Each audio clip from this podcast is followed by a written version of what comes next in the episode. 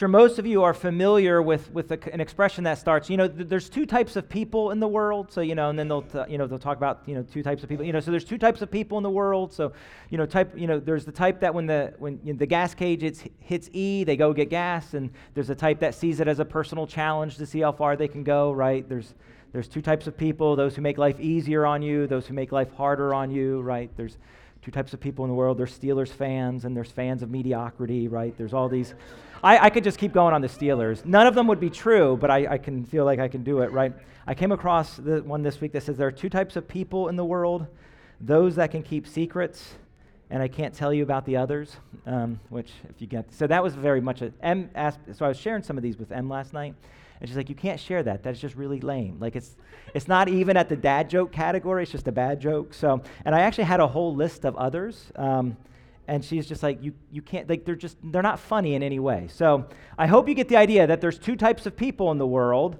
There's some type and then another type that does the opposite. All right. So you kind of, yeah, yeah. So, and I guess I'm sparing you from some bad jokes. I think they would have been appropriate, but whatever. So. There, but we've all know the, the expression, right? There's two types of people before. Often they try to be humorous. Often, the ones that really get me are the ones that try to be profound, you know what I mean, and give you some, you know, ancient wisdom, you know, leave you with, you know, what type of person are you going to be? And so I, I know there's a risk in, in in saying this, and I know it can sound a little cliche or, you know, anything like that, and but just to, to be aware, sometimes we are confronted with a reality that there really are only two types of people in the world.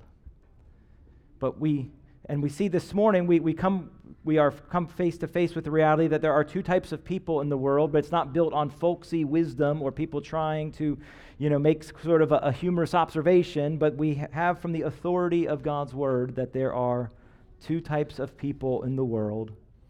There are those who are dead in sin, and there are those who are alive in Christ. And Scripture not only tells us in our passage this morning that there are two types of people, but he tells us the condition of each one and the hope for each one. Main point we're going to look at this morning is that the Spirit that raised Christ to life is the Spirit that can raise you to life. The Spirit that raised Christ to life is the Spirit that can raise you to life.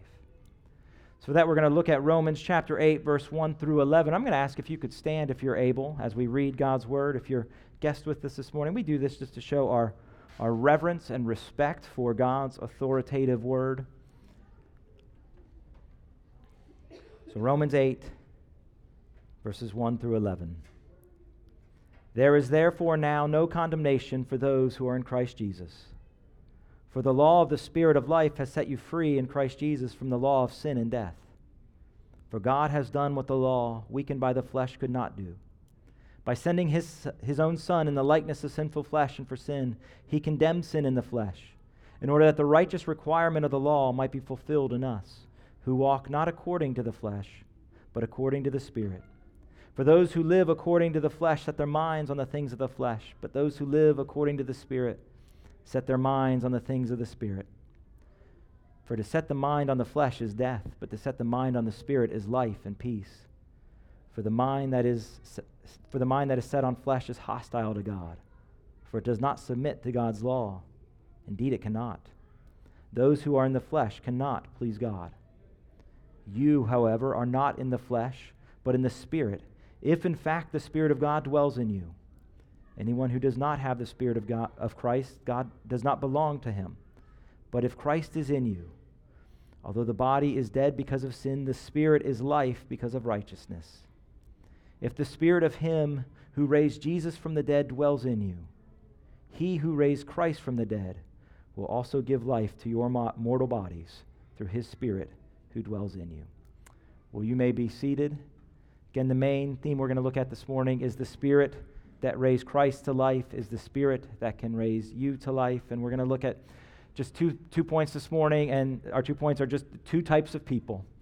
So point number one is those dead in sin, those dead in sin. So here Paul is describing two, two types of people. So in verse one, he starts out that there is no condemnation for those who are in Jesus Christ, because verse two says he sets he he frees those he frees those who believe in Christ from the law of sin and from death. What we need to see, though, is that all people are born into sin. So there's there, there's no condemnation if you're in Christ, but there is condemnation if you are not in Christ. You face condemnation if you are if you are apart from Christ. And so unless you have Christ, you are def- we are born we are born in sin, we are born under condemnation. We have a default setting as people. Because we are of the human race, we are born as sinners. Right? Every every parent passes traits along to their children. So every every every every parent passes traits along to their children. Their, their children receive certain traits from, from their parents, right? You, you know this. That's why I'm sorry, Evangeline, but at age twenty-seven, you're going to have male pattern baldness, and it's just going to overcome you, and there's not much you can do about it. So, right, we, we all understand that we get physical traits from our parents. We get we get customs and just sort of a culture from our parents, right? Like things passed down from parent to child. We and we all have something from our parents. We all have something that has remained in the family line since our since the first parents, Adam and Eve. Sin was passed down through the family line, through, through all people. Now, to help combat our sinfulness, God gave us the law, so despite our sinful nature, sin wouldn't just sort of run amok and, and do everything, but guess what? We couldn't keep the law. And certainly we couldn't keep the law perfectly. So the law couldn't save us. The law didn't save us. But it's not only that we, we, we aren't saved, it's not only that we didn't do enough to sort of earn salvation and, and get out from under condemnation. Scripture informs us that we are actually opposed to God in our sinfulness. So it's not just that we didn't live a life pleasing enough to Him, it's that we're, we're opposed to God. We're alienated from God. We're His enemies in our sinful situation. And so verse seven and eight recap the condition of natural man this way when it says, "For the mind that is set on the flesh is hostile to God, for it does not submit to God's law. Indeed, it cannot. Those who are in the flesh cannot please God." See, there's probably some here who who, who might you know be coming thinking, and you know, I, Adam, you know, I'm not I'm not necessarily living for God, but I'm, I'm not God's enemy. I'm not hostile towards God. I'm kind of indifferent, or I'm, I'm agnostic about the whole God thing or whatever He would require. So I'm, I'm not His enemy. I'm, I'm not anti Him. But what we what we see in Scripture time and time again is that anything less than total submission to Him, total submission to Him as His under His rightful reign and rule and His lordship, is hostility to a perfect and to a holy God. And so natural man is doomed. And so we need something supernatural to come into our lives. But our nature is this: we find ourselves both unable and unwilling to obey God. And the consequences of that is this: it's death, but not just physical death, but eternal death and separation from God, which is the right consequences that our sin deserves. There's a phrase, prob- there's a phrase probably most people have heard of, of, it's, of dead man walking, right? So dead man walking is a term you could apply, right? So if a guy forgets his anniversary, you could say that's a dead man walking, going in home, right? But there's the term is really applied to those who who sit on death row. It was out of those who sit on who sat on death row, who who faced the penalty of death. They've been found guilty in a courtroom, and they are just awaiting execution. So you would say they're a dead man walking. They're, they're alive. They're walking around. Their, their fate is sealed. Their fate is sure. They're a dead man walking. And this is what Romans would describe us all as. In the flesh, we are dead men walking. We are physically alive for now, but we are awaiting a sure execution. And spiritually, we are dead and we are unable to do anything about it, because the one thing we could try, obedience, following the law, perfect obedience, we can't do and we won't do. So we are guilty, we are condemned, we are powerless, we are hostile to God, and we are unable to do anything about it. That is our natural condition. So that's one type of person. Born in the flesh, dead in the flesh, hopeless in the flesh.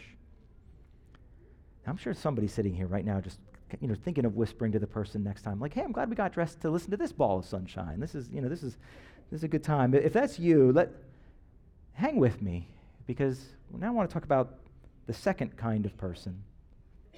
And although we are all born as the first person, and all on our own unable to change, there is still hope. So, the Spirit that raised Christ to life is the Spirit that can raise you to life. The, the second person we see here in our second point is those alive in Christ. Those alive in Christ.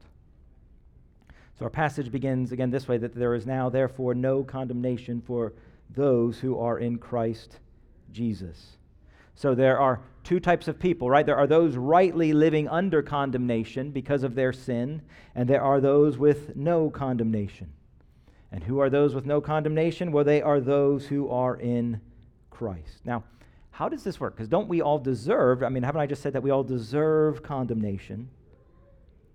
So how, how can this be that we don't? Well, verse three informs us that God sent His Son, Jesus Christ, to do what we cannot do. He sent His Son as a man, but not just as a man, but as a perfect man, one who did not have sin nature on him, but one who was able, who did not have the sinful nature we have, but who, who was able to perfectly fulfill God's law that we broke. He was able to perfectly obey God all the days of his life.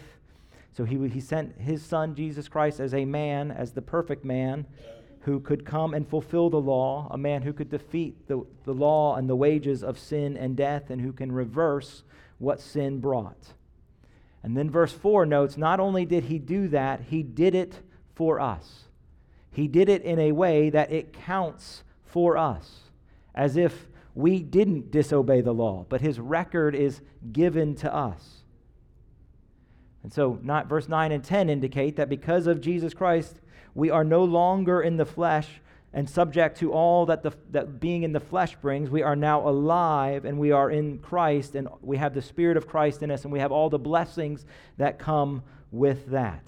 So because Jesus Christ not only lived a perfect life, as this passage tells us, but what we celebrated Friday night as a church, because he died on the cross and because he rose victorious over the grave, we ha- can have life in Jesus Christ. And so, basically, we see, we, we see this, that we're, we're all born in sin. We're all born and, and subject to the consequences of sin.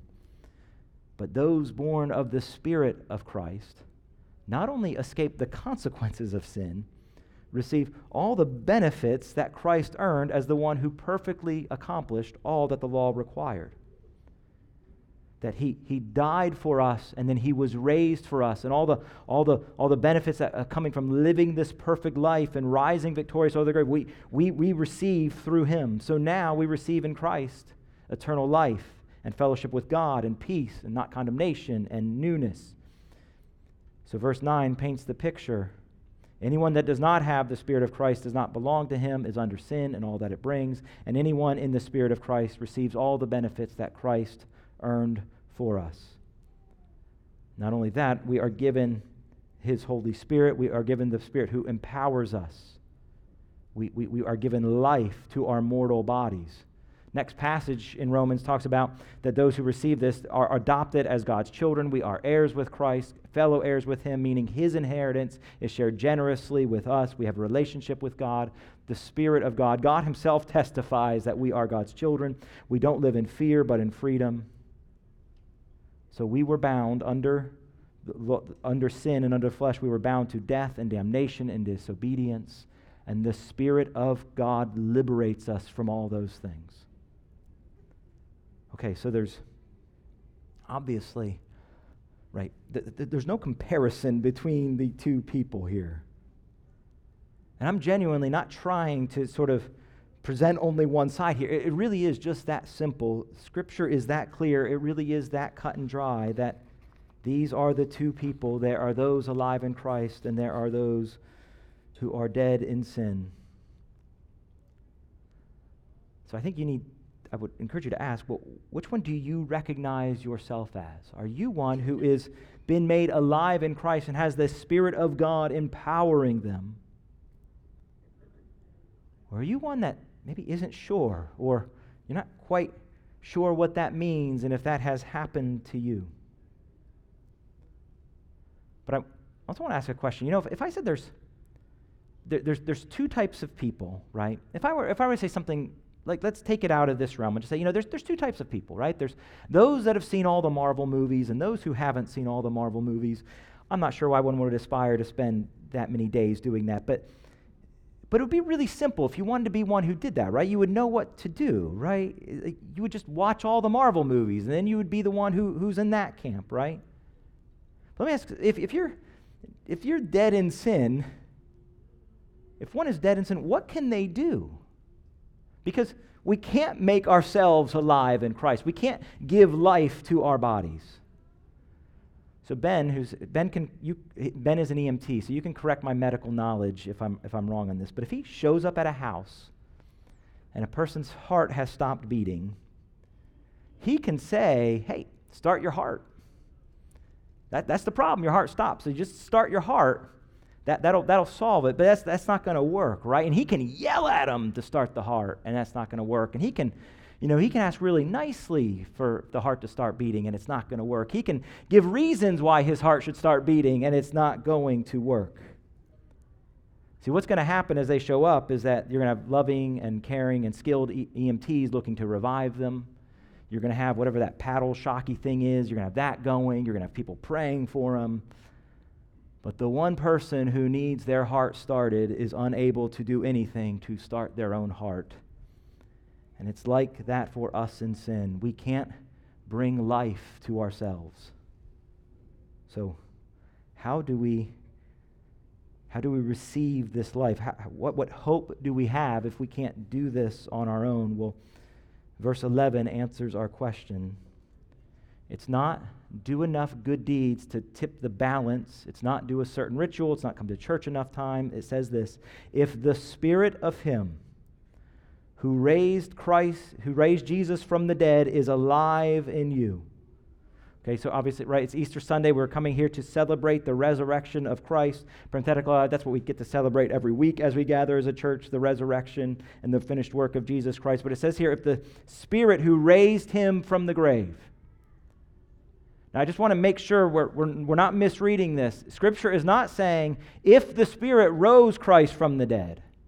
He's not saying if that happened. No, it's noting this happened. This is historical reality. It's, it's backed by historical evidence. This is historical fact.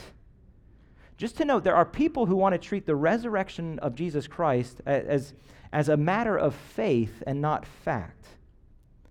But it, it really is as absurd as saying, like, I treat I treat M, my wife's birth, as a matter of faith. I, I don't. I take it as fact because all the evidence points to the fact that she was born. And I've talked with her. I've talked to I've talked to her mom and dad who were there at her birth. Right? I've seen the birth certificate. I have a relationship with her. It's not a matter of faith whether she was born. It's not a matter of faith that whether Christ rose from the grave.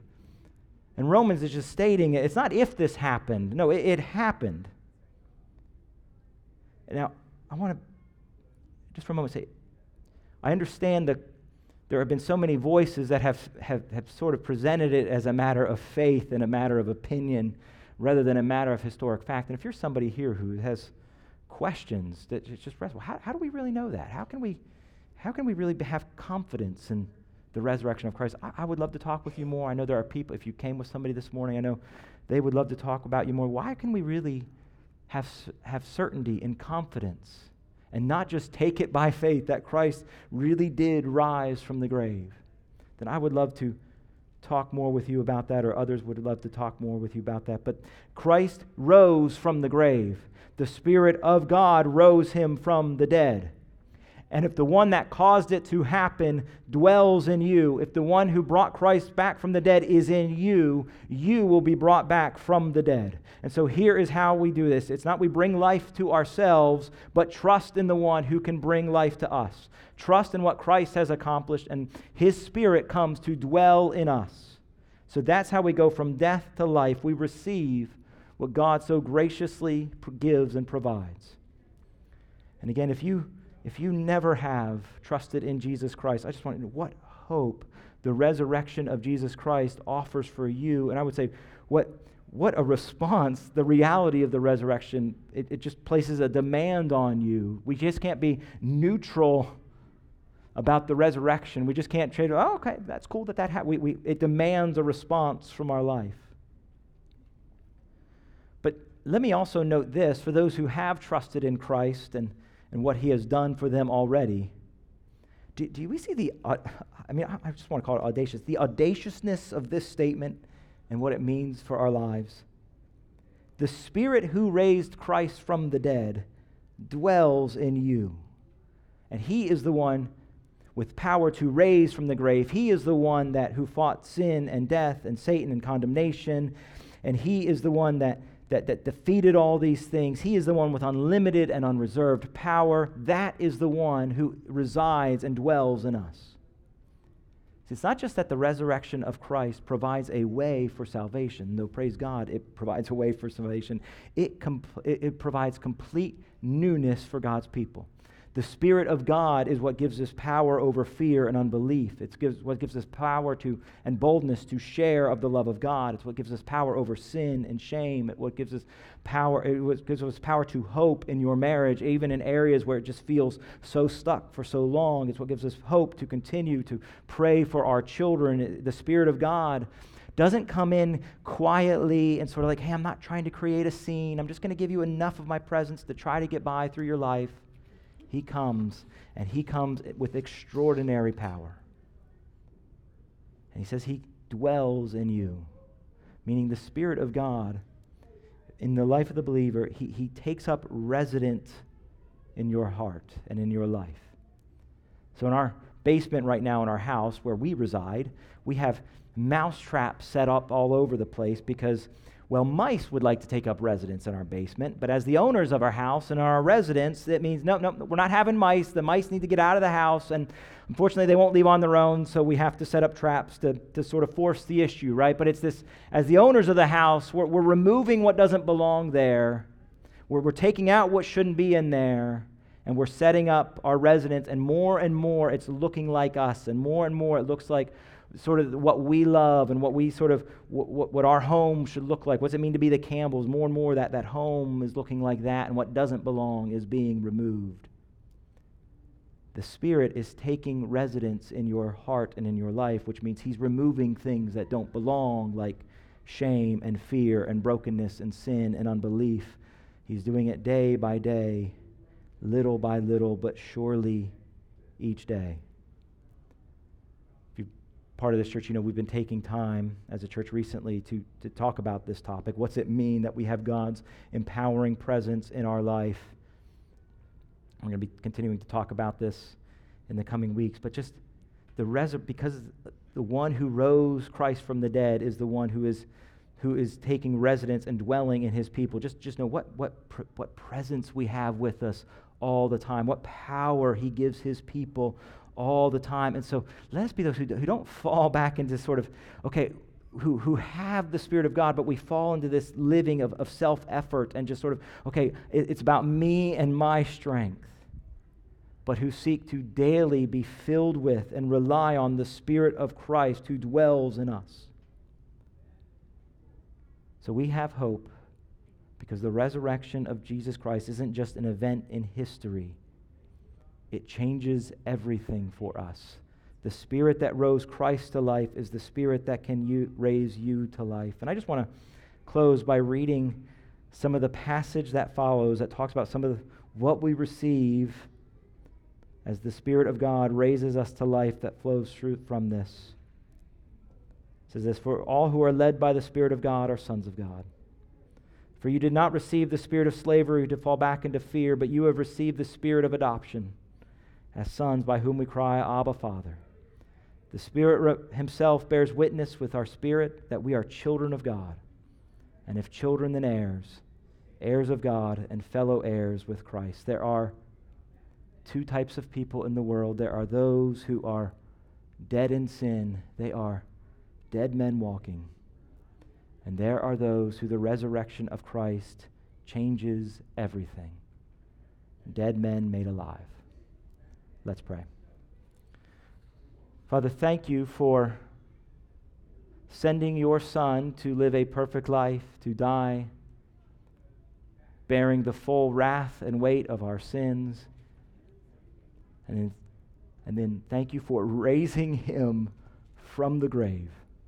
And because Jesus Christ arose from the grave, we,